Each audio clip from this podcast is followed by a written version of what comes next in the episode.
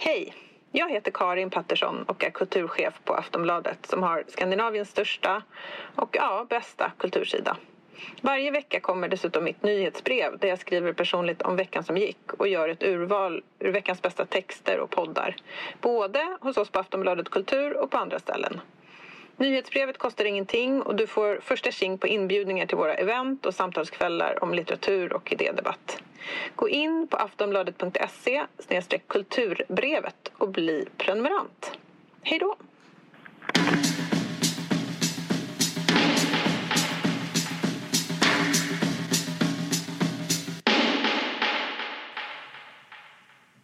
Jag tänkte prata lite om Barbie. Okej. Ja. Och jag ska säga det självklara. Barbie är Platon som går ut ur grottan. Okej. Hon, vad heter den på svenska? Republiken? Jag vet inte. Staten. Staten heter den, staten. Så pratar Platon, gud nu pratar jag från huvudet. Du måste rätta mig om jag har fel för det är så pinsamt att säga fel på sånt där. Så sitter mänskligheten i en grotta. Just det. Precis. Jag vet inte om han pratar om det i staten. Det är möjligt. Jag kan, jag Jo, kan inte det. jo, men, jag, Mm. jo, för jag läste det på engelska. Och, och den heter The Republic i alla fall. Mm. Och då så sitter de i en grotta och föreställer sig världen. Och sen Mm. Det är så... idévärlden. Precis. Idéerna. Är det inte så att de ser världen som avteckningar på grottväggen? Eh, liksom skuggan. Alltså, de sitter i en grotta. Typ med Mm. ryggen mot öppningen. och eh, då ser de skuggor avteckna sig där. Mm. Och de tror att det är den riktiga världen. Men där utanför är Mm. Den riktiga världen. Och, Just det. och det, men vad är idévärlden? Ja, precis. Idévärlden är vad man tror att världen är. Mm. Så jag sa faktiskt rätt. Och sinnevärlden är den den är. Just Nej, det, okej. Så verkligheten har de inte tillgång till helt enkelt? De kan, Alltså den perfekta, den per- perfekta idén om verkligheten Ja. finns i grottan. Alltså idén om ett föremål. Idén om typ en, en, em, triangel vars Liksom, sidor är exakt likadana. Kan man bara som en fastkedjad människa i en värld föreställa sig när man sitter och kollar på en skugga. Men sen, så går man, när man lämnar grottan så ser den här triangeln, eh, den skevar. Och det är liksom verkligheten. Och där finns liksom en, eh, en ångest i det här. Alltså, i den här eller det är mänsklighetens villkor, eller vad man ska säga. Och eh, om man gör då en eh, koppling till Barbie så är det som att hon bor i grottan. Eh, I grottan så finns ju inte dödsångest. Nej. Det finns inga negativa känslor. Nej. Det finns bara... Eller liksom, hur de beskriver den där är liksom lår utan celluliter. Ehm, och så. Och ehm, harmoni. Och det är liksom i, så om man ser hela filmen som en metafor för vår verklighet så är det som att, som att hon sitter i den här grottan som är eh, eh, eh, Barbie-världen eller vad fan den heter. Och sen så handlar, den, handlar filmen om att hon måste bege sig till eh, verkligheten. Där hon eh, möter eh, hur det egentligen är. Och eh, det är en stor smärta. Nej, men jag tycker det är intressant för det handlar om eh, för mig handlar det rätt så mycket om att vara kvinna. Så jag kommer säga emot mig själv vad det gäller den där första texten. För det blir som att det är jobbigt att leva i verkligheten. Tänker jag. Att det är det som, det som är det är det som är Alltså det är jobbigt att vara dödlig. Och det är jobbigt att Gud är död. Eh, alltså som jag ska inte gå skitsamma, men som Nietzsche säger också. Men, för han pratade också om att, så här, eh, att, att mänskligheten har skapat alla så här paradis och illusioner och den riktiga världen och den sanna världen för att de inte orkar med faktumet att de själva har dödat Gud. Och det, när hon säger så här, eh, tänker ni på döden ibland? Så är det typ som en sån människa som måste lämna idén om att så här, allt är bra. Ja. Och då måste hon sig, bege sig ut i verkligheten. Att tänka på döden är att eh, ge sig ut i verkligheten. Och eh, jag tyckte filmen var obehaglig på det viset att den visar så suicidala begär. Mm -hmm. Det tänkte inte jag på alls. Nej, jag tyckte det. Mm. För det är som att det blir liksom en... Du får follow my thought här. Mm. Det är liksom som att... för, för att vilja leva i icke-världen, att bara vilja leva i idévärlden, ja. eller i den här filmen, i, i Barbie-världen. Det skulle jag säga är ett sätt att vara död på. Det är också mm. så religionen har alltid beskrivit paradiset det, det utopiska, det som händer sen, det som händer efter livet eller ibland innan livet. Mm. Och det, det, det, är också det som Nietzsche pratade om, eller jag uttalar säkert hans namn fel, men liksom att man att det är det mänskligheten har gemensamt, att man klarar inte lidandet som man själv har skapat här i den här världen. Så man pratar om det, det påhittade andra hela tiden. Um, och så tycker jag Barbie är innan hon får dödstankar. Mm. Eh, så, så egentligen så, så kan man se filmen liksom omvänd från att den är. Att, liksom att hon lever död, men ble, när hon är i det perfekta mm. så lever hon liksom i döden. Mm. Eller inte bara hon, utan människan. Mm. Eh, lever liksom i döden när man lever i, i det som inte är uh, smutsigt till exempel. Eller mm. det som inte är plast, eller det som, det som inte är um, trasigt eller mm. Eh, fullt av celluliter eller, mm. eller liksom, där fattigdom finns. Eh, och att det är liksom ett äckligt begär. Och jag, kom, jag vet att det är Mattel som, eh, som, skap, som tjänar pengar på dockan som också är producenter, så jag kommer inte gå in på det. Men, men om jag bara liksom tillåter mig själv att ta, ta filmen för vad den är, alltså, så, så tycker jag det är ett intressant sätt att se på att, att liksom det blir så existentiellt. Mm. Att um, smärtan, att orka leva är också det som håller en vid liv. Men när man inte orkar med smärtan mm. Då lever man, man som att man är död. Så har man döden som alternativ. Och det gör ju folk liksom med man är lite död hela tiden, även jag då och då. Att man håller ju på med liksom ta sig bort från verkligheten på olika sätt. Ja. Och bli lite död. Och det är en njutning. Ja.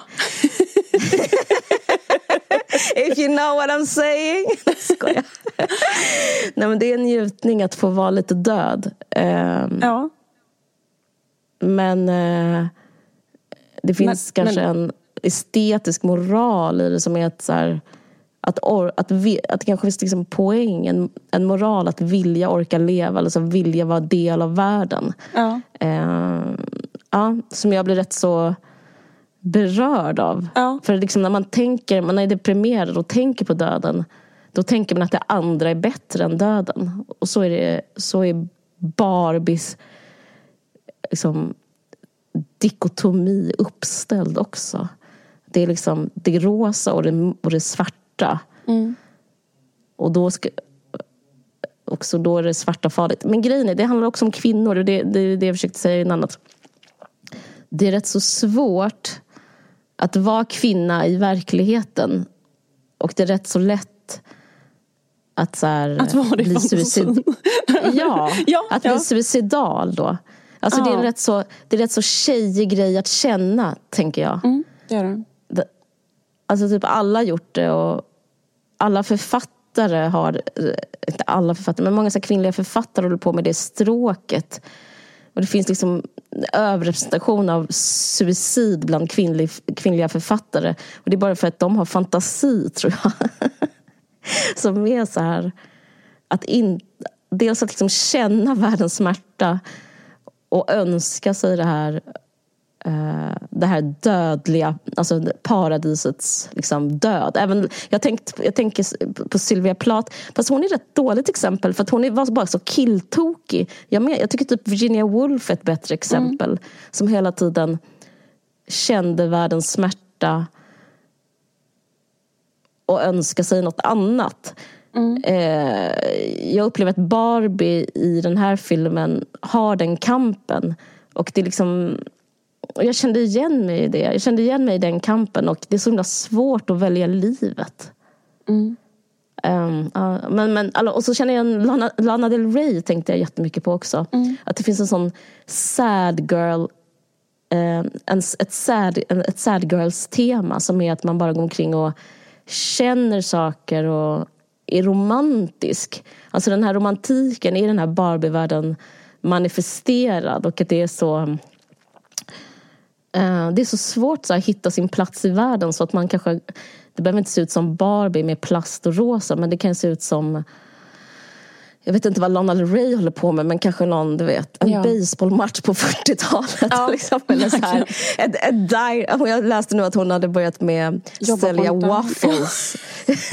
alltså, det är liksom Barbie-världen. Att det, det inte var i verkligheten men att det var liksom ett skimmer. Att hon vill ha på sig en eh. sån dräkt typ kanske med en sån kort kjol som man har och kanske en sån hatt som man har när man serverar waffles. Man tänker sig att det finns verkligen. en sån... Eh, verkligen. Eh, det, för att man känner smärtan så mycket i att leva så man måste hitta på, man måste iscensätta sig. Men i Barbievärlden då eh, så Menar jag du, Barbie. Alltså, att det är döden. Eller förlåt, vad var frågan? Ja, ja precis. Nej, men att på, på det sättet så väljer hon ju då livet på slutet. Ja, mm. precis. Det är det hon gör. Och det är så det man är inte suicidal på det sättet att hon... Eh, ja, hon väljer Den är liksom lycklig. Det handlar om en kvinna som orkar liv. leva. Ja. Just det. Och, och, och biljetten till det är liksom tanken på döden. Mm. Alltså biljetten till att orka leva är att orka känna smärta. Mm. Får jag att, säga en eh, sak om det? Alltså bara ja. sticka in en sak som ja, jag tycker passar in på din uh, spaning där. Att det är också så med sex. Att um, det finns liksom inte sex i Barbievärlden. Hon har ju inget kön till exempel. Just det. Och det liksom påminner också om så här Edens lustgård och så. Att hon och Ken är liksom um, inte ja. har sex, eller hur? I Barbievärlden. Just det. Och förlåt, du försvinner. Men jag är här, jag lyssnar jag, jättenoga. ja, men liksom att, fast med sexualiteten -huh. så kommer också eh, liksom eh, döden, eller vad man ska säga. Ja. Och ja. allt eh, eh helvete samtidigt eh, som allt positivt. Men liksom att eh, det är liksom Visst. en... liksom en en sån... Eh, men, men, men, men, det, men, det, men, men det är liksom inte med i den här eh, döda världen. Nej. Döden Samtidigt, är könlös. Ja precis, som det också är i Edens lustgård då. Att de går runt och är nakna utan att se att de är nakna och så. För så är det ju också i Barbie-världen då. Att de inte har något begär på det sättet. Eller Barbie har ju inget begär alls till Ken till exempel. Och så. Nej. Och, och därför finns det inget våld heller där. Alltså, det är liksom nej. mycket eller inte bara därför, men det finns inget våld och det finns inget begär. Det finns ingen aggressivitet. Nej. Det är lite också, påminner också lite om det som Martin Hägglund håller på att skriva om som är så här... Um, förlåt, det här blir verkligen som så här poor mans filosofikvart. Det här är inte ens filosofiska rummet, det är så här två... filosofiska toan. Typ. Typ alltså, verkligen så här, bara så typ två så 40 plus och försöker komma ihåg något från gymnasiet som inte ens riktigt... Nej men grejen är att jag... Eh, jo men han menar ju att i odödligheten så kan det inte finnas eh, engagemang. Alltså i himlen liksom mm. till exempel. Mm. För att eh, allt, alla liksom, mänskliga drivkrafter och känslor och kärlek och allting sånt är mm. beroende mm. av att det finns en slutpunkt. För mm. att liksom, alltså han är emot det här då tanken på himlen. För himlen är ju lite Just också det. som Barbievärlden då. Det finns ingen, det. ingen, är dö, ingen är ju dödlig. Just det. No, men, ja, men jag fattar. Men det, var, det tyckte jag var en intressant eh, inspel. Den passar in, det passar faktiskt in lite i vad jag tänker. Men det jag menar mer är typ som att, att lycka är mer beroende av smärta. Mm. Eller att liv, för att liv ska uppstå, för att liv ska viljas att, att så här, be, vilja ha liv eller så här, mm. va, ha begär till livet. Mm. Eh, så är det beroende av eh, smärta. Och att det är liksom en tanke som man... Som man kan känna tröstande. Att tänka så här, tänk vad skönt det vore utan smärta. Men själva trösten är att det är smärtan som eh, gör att det går att leva. Alltså utan smärta, inget liv alls. Nej. Och det är det Barbie tvingas känna. För hon känner ingenting innan hon känner smärta. Ehm, så jag tycker det är livsbejakande. Alltså, det, jag sa att den var suicidal och jag, jag menar mer liksom att Alltså kampen är liksom, handlar om att vilja dö eller vilja leva. Och, och det man kanske tror att så här, det bä- livet som bäst är i Barbievärlden men livet som bäst är när det är, inte som sämst men det är liksom när hon blir catcallad av några byggarbetare. Nej jag menar inte att just det är bäst men jag menar att liksom att då finns det en, eh, ja, men lite som Martin Hägglund säger, då, då finns det ett, en möjlighet till rörelse Absolut. åt något liksom, håll. När hon är odödlig, när hon blir dödlig så blir hon levande. Så det är Ja. egentligen en ganska mycket bara en Ja. illustration om Martin Hägglund faktiskt, hela filmen. Nej men sluta. Jag, Jo, men det är jag det, det är förpestar det. här. Nej, men- Okej, förlåt. Jag tänker mer att det var um, Plat, Plato, Nietzsche. Men absolut, vi kan säga Martin Hägglund.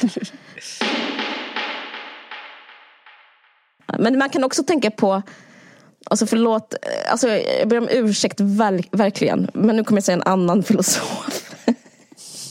Bli inte arg. Ni som lyssnar, tyck om mig. Försök tycka om mig. Nej, Baudrillard. Förlåt. Men jag tänkte, det var faktiskt för han jag började tänka på först. För att ehm, han pratar om illusion och verklighet. Han säger jättekortfattat att, liksom, att eh, skillnaden mellan verkligheten och illusion är meningslös i vår postmoderna, tid. För, allt, för den, han kallar det att det har imploderat. Och, liksom, och då tänkte jag tänkte så här, är det det den handlar om? Att eh, liksom, illusionen om Barbievärlden att, det, att det, det är liksom illusionen är samma som verkligheten och verkligheten är samma som illusionen. Men sen så bara, jag, jag tror faktiskt inte det är det. Jag, jag överger det. Men eh, eh, ja, jag, jag, jag tror inte det handlar om liksom vad som är verkligt och inte verkligt. Jag tror det handlar liksom om eh, eh att orka leva.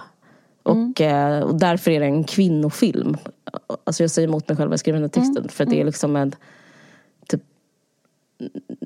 det är kanske bara att det är så jobbigt att vara kvinna i verkligheten. Och ju mer man tänker på det, ju mer suicidala begär får man. Nej, men för grejen är, jag tycker inte alls att den var politisk, eller vad man ska säga, eller eh, feministisk ens en gång. Jag läste en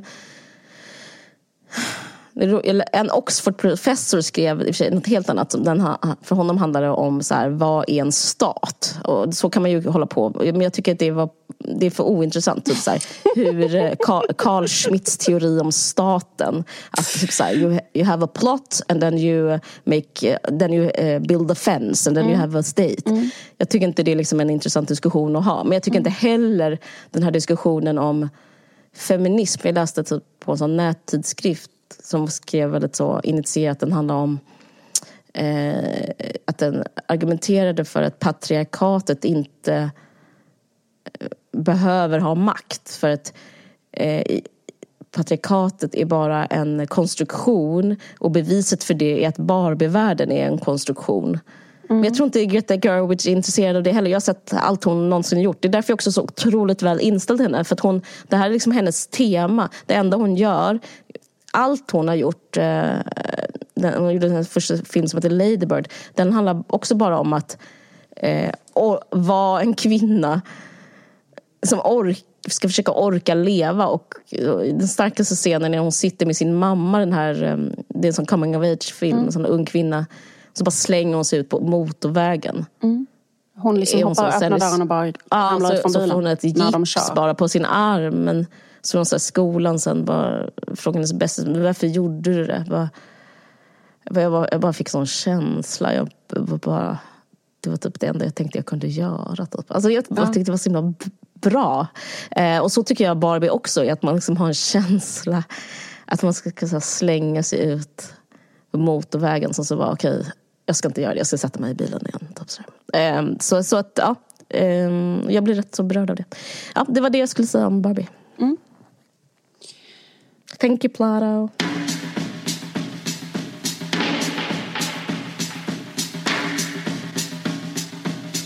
Vi fortsätter vårt samarbete med Nextory, den här e-bok och ljudbokstjänsten som eh, vi har ett erbjudande som tillkommer med. Det är att man får 45 dagar gratis. Det gäller nya eh, lyssnare. Eh, om man skriver in www.nextory.com varg 45. Så får ja, man 45 dagar gratis? Ja, Eh, nu har det kommit ut en... Eh, du skickade till mig att eh, Tove Ditlevsens barnbarn har skrivit någon slags bok. Ja. Vår favoritförfattare Tove Ditlevsen som är en ikonisk um, dansk författare. Hennes barnbarn har tydligen skrivit någon slags bok. Men jag kände när man hörde om det så tänkte man så bara, nej fan, det man ska läsa är Ditlevsen var min mormor. Ditlevsens böcker istället. Du, jag har börjat läsa den här som av barnbarnet och eh, jag, det var liksom det man känner. Vad är guldet? var, Inte var det, det här. Vem var den riktiga författaren i släkten? Nej, men liksom, I alla fall så finns eh, Tove Ditlevsen skrev ju en väldigt så här, eh, otrolig trilogi som består av tre böcker. Alla de finns mm. både som ljudbok och e-bok på Nextory. Och, eh, den första heter Barndom. Den andra heter Ungdom. Och den tredje mm. heter Gift. Och eh, mm. eh, det här är liksom, och de kallas för Köpenhamnstrilogin. Och ja. eh, det är ehm, otroliga böcker som eh, vi rekommenderar varmt. Mm. Mm, vi kan också nämna väldigt... kanske att vi har gjort ett specialavsnitt om just gift så att man kan gå tillbaka i vår feed och om man liksom mm, nästan vill ha en bokcirkel med oss. Man går in på Nextory nu och laddar ner den här och sen så ja. kan man lyssna när vi snackar om det. det, det vi älskar ju den boken verkligen. verkligen. Det är också så här, eh, det är lite, kan vara lite inne så och läsa lite juicy böcker. Eller vissa som liksom, alltså vet att det finns en viss genre som är så här typ eh, droger, otrohet, eh, fruktansvärd barndom, den typen av böcker. Yeah. De böckerna är ofta liksom ganska, kanske lite dåligt skrivna. Men det här är ju en bok som innehåller alla sådana eh, saker. Men det är bara fruktansvärt bra skrivet. Absolut. Så det är liksom ja. allt av att, jag vet inte vad, men vara inlåst av en drogmissbrukande man. Eller tvingad till drogmissbruk av en man. och så vidare. Fast tänker det Fast eh, också då... Fint språk. Fem plus... Eh, skrivet av en fem plus-författare. Ja precis. Och sen så är det inte bara det. Det är också att det inte är en, det är inte en sleazy miljö. Utan det är också så i, uh, under kriget i Danmark. Visst. Alltså under, under världskriget. Alltså det, det är ett, ett, ett trevligt fort, köpenhamnskt 40-tal man får på köpet. Visst är det det. Köpenhamn, som är så inne nu. Verkligen. Verkligen. um. Okej, okay, men i alla fall. Så kan ni lyssna på, om ni vill in och läsa och lyssna så går man in på www.nextory.com varg45 och så kan ni signa upp er. Vi vill återigen säga tack så hemskt mycket till Nextory för det här samarbetet med den här podden som gör den här podden möjlig. Och eh, eh så tack så hemskt mycket Nextory. Tack så mycket Nextory.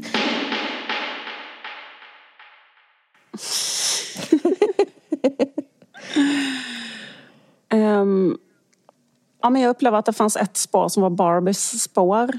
Och det var mm. existentiell, uh, det existentiellt spår, så som du pratade om, liksom en sån båge. Mm. Men sen upplevde jag att det fanns en sån uh, en ansats till att göra en slags uh, politisk um, kommentar eller satir, eller ska man säga, över könsmaktsrelationer. Mm. Och den liksom kanske mer representerades av Kens båge.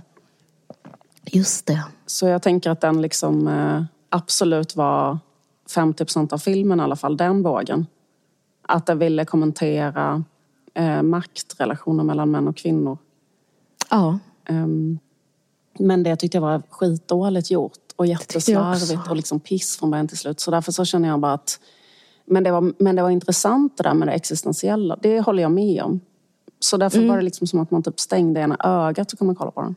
Hundra procent var det så. Det är som att jag inte ens kan komma riktigt ihåg Nej exakt, jag menar för du är så gullig. För du, har varit så, liksom, du har varit så, liksom, du har bara fokuserat på ett väldigt så här, artigt sätt på det intressanta.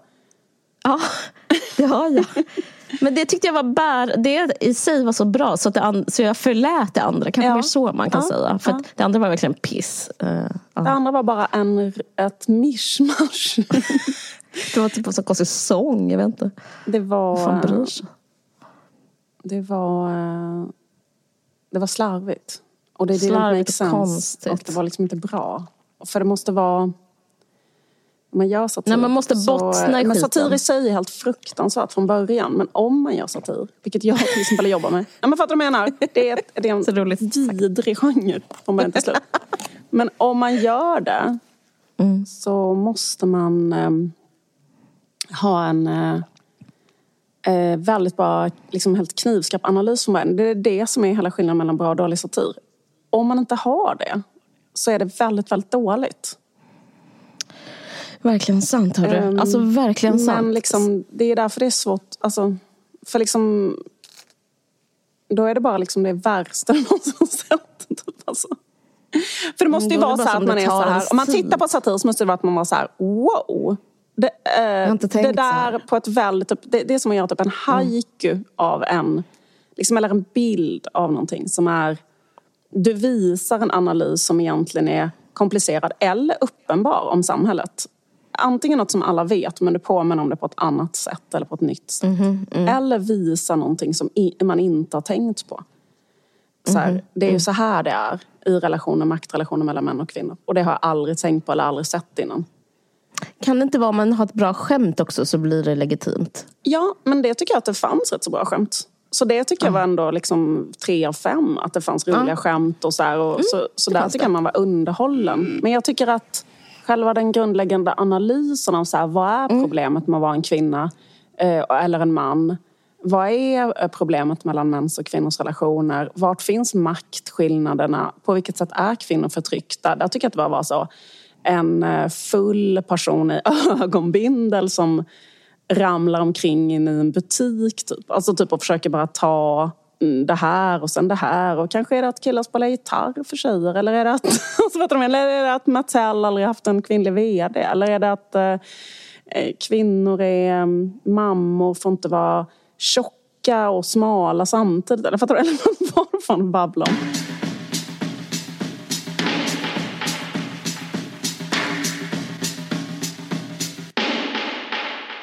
Vet du vad jag skulle vilja ha? No. En t-shirt där det står Free arga snickaren. Åh, Jag är så ledsen för att han har blivit dömd för ringa stöld. Eh, nu har det gått lite tid men jag bara känner så här, jag blev så himla, jag blev faktiskt så jävla sur. Det är så här, han har ju stulit, eh, han har blivit dömd för att han har stulit eh, två ryggbiffar och en entrecote på ICA Maxi Värmdö. ja. Och han stal för ett värde av 394 kronor. Vet du hur mycket han ska böta? Nej men det hör, alltså, Gissa. stick kniven i mig. Ja, jag gissar på 40 000. R- rätt! Man behöver böta alltså 40 papp, Caroline. Om man tar någonting för 394 kronor. Är inte det mind-blowing? Vad fan är det som händer i det här landet undrar jag? Jo, Nej men det är alltså, så jävla vidrigt. Ja men det är så jävla snyggt. Man bara så här, varför har vi de straffen? Liksom så här, okej han kan ju antagligen betala det. Men en så eh, psykiskt sjuk eh, förtidspensionär som tar något för, för vilket är väl den vanligaste snattaren antar jag. Alltså fattar du vad jag menar? Eller typ Nej, en, eh, jätte, eller en, alltså, någon som går på Kreativ SOS. stjäler kött, kött nu för att det, vi lever i inflation och det är inte vårt fel. Det är ju så att ICA, det, det, alltså bak, liksom backdropen Mm. till hela den här eh, händelsen är ju att ICA som äger ju 53 procent av all livsmedelshandel liksom, Mm. i Sverige och de höjde ju priserna under inflationen med 20 procent helt eh, utan anledning. Alltså de höjde ju mycket mer än vad som var för att de gick in i en kartell med Axfood och Coop. Och allt det här är jättebelagt och eh, det finns eh, eh, tech-människor som har typ gjort uträkningar på detta. De har tagit ut enorma övervinster under det här året. Mm. De har liksom eh, De har tjänat ihop- pengar på De har tjänat feta och alla ägarna har tagit ut jättestora privata vinster. Mm. I alla fall. Eh, det, den, den, den andra grejen som jag reagerade jättestarkt på i den här historien. Alltså först det att han skulle betala 40 papp för detta. Den, andra, den andra delen i den här historien som jag reagerade på när jag hörde. Som gjorde mig helt jävla rasande. Var att scenariot som har hänt är att han då har inte skannat alla varorna själv i självskanning. Så det, det, som, det är en sak som har hänt i samband med så kallad självskanning inne på ICA. Och det är också en sån grej som gör mig helt jävla vansinnig. Därför att de, alla som lyssnar på den podden vet att jag är en svuren fiende till självskanning. Men alltså på riktigt. Då är det så här, de har eh, gjort ett system i, inne i sina affärer där de inte ens ska betala för en anställd. Alltså de här jävla matbaronerna. De vill inte ens anställa människor utan de vill ha då en maskin så att jag ska göra jobbet som en kassörska har gjort innan. Men det ska vara, Man ska ändå, ska det kosta, ändå ska det kosta 20% mer. Så jag står ju där och jobbar. Jag ska stå Ja, där du och ger jobba. egentligen mer pengar. Ja. Om du tänker att det är en timlön Ja, så kan man ju lägga på det på köttpriset. Precis. Han ska- ska liksom varje dag, ännu värre är det om man är liksom en st- stor affär och ska handla mycket grejer och stå där helt genomsvettig med typ så ett skrikande barn. Fatta var lappen ligger. Kanske själv larma av, så är det ibland nu. Så man ska stå där liksom eh, typ och göra då ett jobb som eh, är ett jobb. Är ett jobb Mm. för en... en så, jag, så, jag, så jag är ju där inne och jobbar i deras affär. Jag är ju där inne och, och, och, och, och, och liksom gör timmar. Mm. Alltså Ja, verkligen. Jag jobbar ju då som kassörska. Och Sommarjobba lite. Eh, precis, och då gör han fel. Alltså det är mycket möjligt att han har gjort det här medvetet, det har han säkert gjort. Men Han- om man då gör fel... Det är två diskussioner. Han har gjort det medvetet men det är också fucked up att man ska jobb, behöva jobba gratis för Precis. ICA-handlare. I alla fall skulle de kunna ha dragit av hans timlön för att han stod och skannade sina varor själv. Då skulle, då, eller jag tycker så här, om man ska skanna sina varor själv då, då kan de vara billigare. Då får man dra av några spänn på varje vara ifall man ska skanna dem själv. helt med. Håller helt med. Den tredje grejen som gjorde att jag tyckte att det här var det absolut sjukaste som någonsin har hänt. Det är liksom att hur han blev upptäckt. Det är så här att de hade en butikskontrollant som Mm. var då vittnade i rättegången. Och han gick runt och var civilklädd inne på ICA. De har alltså civilklädda kontrollanter. De, så de har råd med anställda. De Mm, det, om de drar av de den har ju lönen och tar bort, så kan de ta, jag ha billigare kött. Förstår du? Om de tar bort den tjänsten. Visst. Ta bort, liksom, Men då är det så här, nej men eh, okej, men vad kostar det timmen att ha en kontrollant som cirkulerar runt civilklädd för att ta folk när de tar de här bisarra övervinsterna från oss. Eh, vi ska själva jobba med att skanna våra varor samtidigt som de då liksom har så här tydligen råd att ha liksom en, en då, eh, civil... Jag, jag blir så här, är det, liksom, hur kan det vara lagligt? Aha, så då är man liksom övervakad hela tiden när man är där inne på ICA av en civilare typ. Alltså, Ja, men det är jätteintressant. För jag tycker det handlar om att, det, att ICA-handlare är så rika så de har börjat med lyxkonsumtion. Jag skulle Ja. säga att det är lyxkonsumtion att beställa en sivare. ja, man har liksom en egen... Man har råd att bara så, jag är sugen på att ha en sivare här. Det är inte normalt att ha råd, ha så mycket pengar över att man kan ta dit en, eh, ja, en sån person som är så här, bara spanar på... Nej, men verkligen. Och det är också så här skurkar. baron och kartellstämning. Att det är så här, ja, Ja, vi, vet att, vi vet att ni har en kartell med när, alla ni då har, har gått ihop som en jävla Mm. maffia. Plus att ni har då ehm, ja, men då någon form av så här, anställda ja, vakter, underhuggare som går runt där i civilkläder och spanar på folk. Och, och att de, tänk dig så här, jag kan inte få hjälp av en kassörska att bara ta betalt som jävla varor står där med 40 jävla grejer i händerna och mina barn och allting så här, att jag ska göra det själv. Men de har råd Att det, de har en anställd då. De har råd att ha en anställd. Men den Det är det jag menar till lyxkonsumtion bara. Det är bara får- lust. Ja, ja. Det är mycket roligare med en sivare än kassörska tycker de. Ja, det är ju för att de vill, vill typ att man ska liksom när självskanna så man ska kunna ta en sen och de ska kunna få ut då 40 000 av en. Alltså, De är så smarta. Ja, jag vet. ja men det är så sjukt. Och eh, sen så f- fanns det en sån artikel som är att när han den arga snickaren blev gripen för det här så firade den här ICA-handlaren med champagne. För att han var så glad för att han hade tagit honom. Eh, och det tyckte jag också var jävligt... Uh, alltså men, eller jag vet inte. Jag bara tycker, eller, liksom, eller det här bara... Det, det bara Men liksom, vadå, det är vad- vad kost- mega vad osmakligt. en- Vad menar du? Det är helt sjukt. Och också Men det är så också bara- gammaldags. Det är så gammal fason att fira. Det är lite så Julius Caesar-stil att liksom se någon eh, slita sönder av lejon och liksom ehm, Alltså det är så underhållningsvärde. Det är helt, det är helt dekadent. Precis, men det var kul att, vi, att det i alla fall har kommit fram en folkhjälte som kan Ja, så arga. arga stycken. Många har ju ehm, kanske tyckt att han är lite en dålig, ehm, en dålig, har varit en dålig förebild innan. Av olika skäl. Ja. Men eh, jag eh, tycker också att man kan skilja, försöka skilja på verk och person i det här fallet. Att han liksom... Nej men jag skulle säga att han är... eh, verket är rätt. Vet du vad han är? Han är en av oss.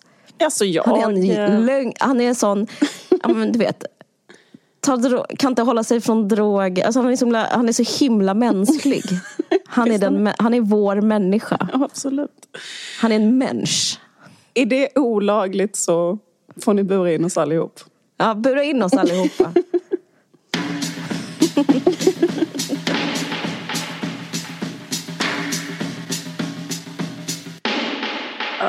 Jag har lite olika saker. Men... Ja, kör något från din lista. Jag har också lite olika skit. Jag har skrivit en lista med rubriker. Du kan säga själv här. Ja. Du kan välja bland olika rubriker. Det här, nu kommer rubrik ett. En intressant sak jag hörde om Oppenheimer på TikTok. Ja, vadå? Det vill jag höra. Så Jag spännande. tyckte att det var så här. Tyckte du att det var en bra rubrik? Ja. Nej, jag, jag kanske säger det sen. Topp fem fula blommor. Nej, absolut inte höra. Jag och Ernst Kirchsteiger var på samma visning av en medeltida kyrka på Österlen. Inte höra. Min sommarstil var 10 av 10. Vill höra. Min också. Okej, ja, vi Okej, prata så du om. ville höra Oppenheimer på TikTok?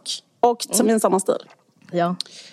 Jo, men du vet att uh, i och med Oppenheimer så har det blivit eh, liksom aktualiserat igen det här uh, Bhagavad Gita-citatet som han säger. Eh, han, han säger själv I have become death, the destroyer of worlds. Som är en grej i kapitel 11, vers 32 i Bhagavad Gita. Yes. Och då, um, vad heter det, um, är det liksom när um, Krishna pratar med Arjuna, som är en prins. Och då säger Arjuna, eh, men typ kan du visa att du är en gud eller något sånt där. Och då liksom visar sig Krishna i sin gudomliga form. Och det är då han säger det där. eh, I have become death, the destroyer of worlds, när han har blivit den här guden. Men då hörde jag en um, sanskritforskare på TikTok säga att det är felöversatt till engelska. Och egentligen så säger han eh, I have become time, the destroyer of worlds. Och ehm, det är så jävla mycket bättre. Det är Sure, men det är kind of the sam, samma sak också. Inte för att det var deep, men... Absolut, visst är det. Men visst är det, visst är det sjukt bra. Visst är det sjukt som citat att säga jag har blivit tiden. Också att man är gud. När man är en gud så är man eh, tiden. Och tiden är samma sak som döden. Och det är det som Sure. Sure. förstör alla världar. Det är eh, liksom en känsla som aktualiserar Ja, det är tio av tio. Det är 10 av 10. Och det är augustikänslan. Förlåt för att eh, ta ner det här men eh, så, så känns det nu tycker jag alltid. Jag vet. Att eh, allting dör och eh, allting slut och ehm, Det är också sexigt. ja, det är Det det. är inte lika dumt som i maj. Nej, precis. Det är liksom det här att allting ruttnar och så. Ja. Det, det är ändå liksom lite... Och det kan ske i mörker. Alltså det är ändå... Det, alltså det, man får se det på... Jag försöker bara vara positiv. Just det, precis. Men också att... Eh, eh, ja, men liksom att det finns en sån eh, obönhörlig köttkvarn som är tiden som bara... Sure, sure. Eh, precis. Eh, Ja. ja, det var det. Ja. Okej, eh, hälsa den sanskritforskaren att det finns något som heter konstnärlig frihet. Men jag skojar bara. Nej, men Ja, men det var ju Oppenheimers riktiga citat. Alltså, han sa Ja, ju det jag i skojar. 1966 typ, i BBC och sånt där. Så de har, alltså han sa det väl i en vanlig intervju men i Oppenheimer-filmen har de gjort att han säger det när han knullar med den här tjejen. Vilket jag tycker faktiskt var rätt så dåligt. Så har du sett Oppenheimer nu? Ja, visst. Åh, kul. Jag, tror för, du- för jag kommer ihåg när vi, jag vet inte om jag det här är för mycket avslöjande av privatliv, men vi pratade med somras så sa du, jag får se, den är, den är, för, den är tre timmar. Alltså, det, det var inte så, du tyckte det var för lång. Kommer du ihåg? Ja, okej. Men du, men nu, okej, vad kul. Vad tyckte du? Om, vill du ge betyg? Nej, jag vill inte prata Nej. om det. Det är samma sak som med Barbie-filmen för att eh, jag har liksom en slags yrkesstolthet som att jag tycker inte det är tillräckligt bra innehåll att bara prata om någonting för att man har sett det. Utan ifall man ska prata om det så måste man säga något som ingen annan har sagt som är mycket mer intressant och så. Det, där, det var bara så. Det är sant. Det är min egen Ja, men det här var åsikt. intressant. Ja. jag Jag ska, jag ska säga en sak om Oppenheimer som ingen har sagt som jag kan säga Mm. nu. Om det är kriteriet. Nej, men för jag såg den också. Och jag tror, när jag är övertygad om, i och med att jag såg Tenet och de andra Nolan-filmerna. Mm. Att eh, hela filmen, alltså den handlar inte om, om eh, atombomben överhuvudtaget. Eller om Oppenheimer. För eh, Nolan, Nolan älsk, han är besatt av framtiden, eller han är faktiskt besatt av tiden. Det är intressant att just det här citatet kom upp apropå det. För att eh, alla hans filmer liksom behandlar tiden på olika sätt. Och jag tror att den här filmen behandlar framtiden. Och att det här är en metafor för ehm, AI. Han beskriver bara i, f- liksom, det är så svårt att förstå. Alla är så rädda, alla lever i skräck vad AI kan vara. Och så är han bara så, det är bara vi människor som trycker på en knapp och skapar en bomb. Det är AI. Jag tror det. Vi behöver inte prata mer om det så, Nej. men det, det var det enda jag tänkte när jag gick därifrån. Jaha, en AI-metafor, tänkte jag. Du, du liksom äh, ger de här äh, filmskaparna så mycket benefit of a doubt. Ja, det gör jag verkligen. Eh, Du är så välvilligt inställd till ja, drama. Fast jag, jag är inte det med alla, men, men, men om det är liksom vissa saker berättas bra kan jag verkligen komma in i mitt egen sån i min, e, min egna så Att du fyller inspiration. i med, egen, äh, med liksom Ja. din egna... Liksom, ja. Men det är som, eh, du vet, eh, när man är full och ute och träffar en människa och tycker att den är fantastisk. Ja. Så kan, kan jag känna. ja, ja, ja. Absolut. Precis. Nu ska jag prata om den otroliga känslan av att ha lyckats med sin sommarstil. Mm. Gud och att hela sommaren har känt att min sommarstil är 10 av 10. Ehm, nej men jag tror att det bygger mycket på en sak som är att jag nästan bara haft på mig eh, eh, svart eh, och kanske ibland något vitt men det eh, kändes eh, bra. Alltså att inte ha något eh, mönstrat eller färgglatt överhuvudtaget för det är helt sinnessjukt att ha det.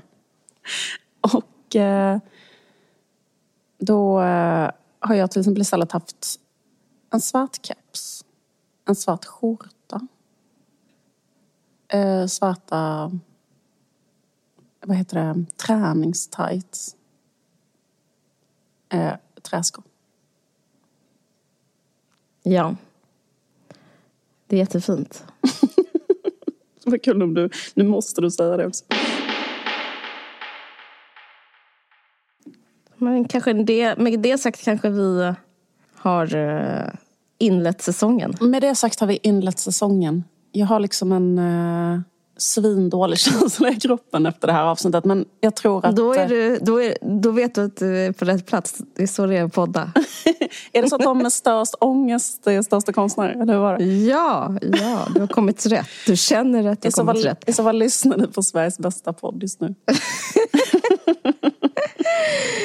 man, ska känna så här, man ska känna att man ångrar sig. En känsla av en kroppslig känsla av ånger som sitter typ ungefär ovanför hjärtat. Jag har liksom en. Eh, kroppslig känsla som strålar ut från nacken och ryggen och överallt som är så här inför varje ord. Så säg inte detta, säg inte det här. Ja, det låter verkligen som du är något på spåren. Bara håll käften, håll käften, håll käften. En sån... Ja. ja eh, men eh, vi, vi, eh, vi ser, vi fortsätter ändå och eh, av någon anledning och hörs om två veckor. Eller? Ja, mm. och välkomna tillbaka alla mm. lyssnare. Eh, det är kul att vara tillbaka. Mm. Det är det. Hej då. Hej då.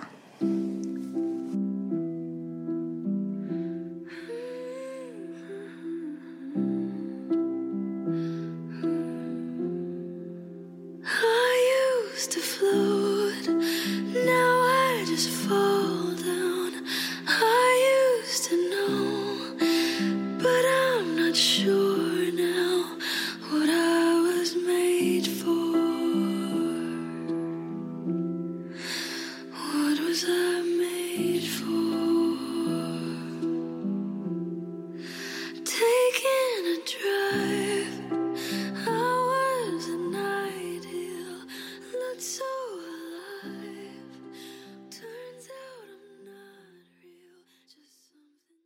Du har lyssnat på en podcast från Aftonbladet. Ansvarig utgivare är Lena K Samuelsson.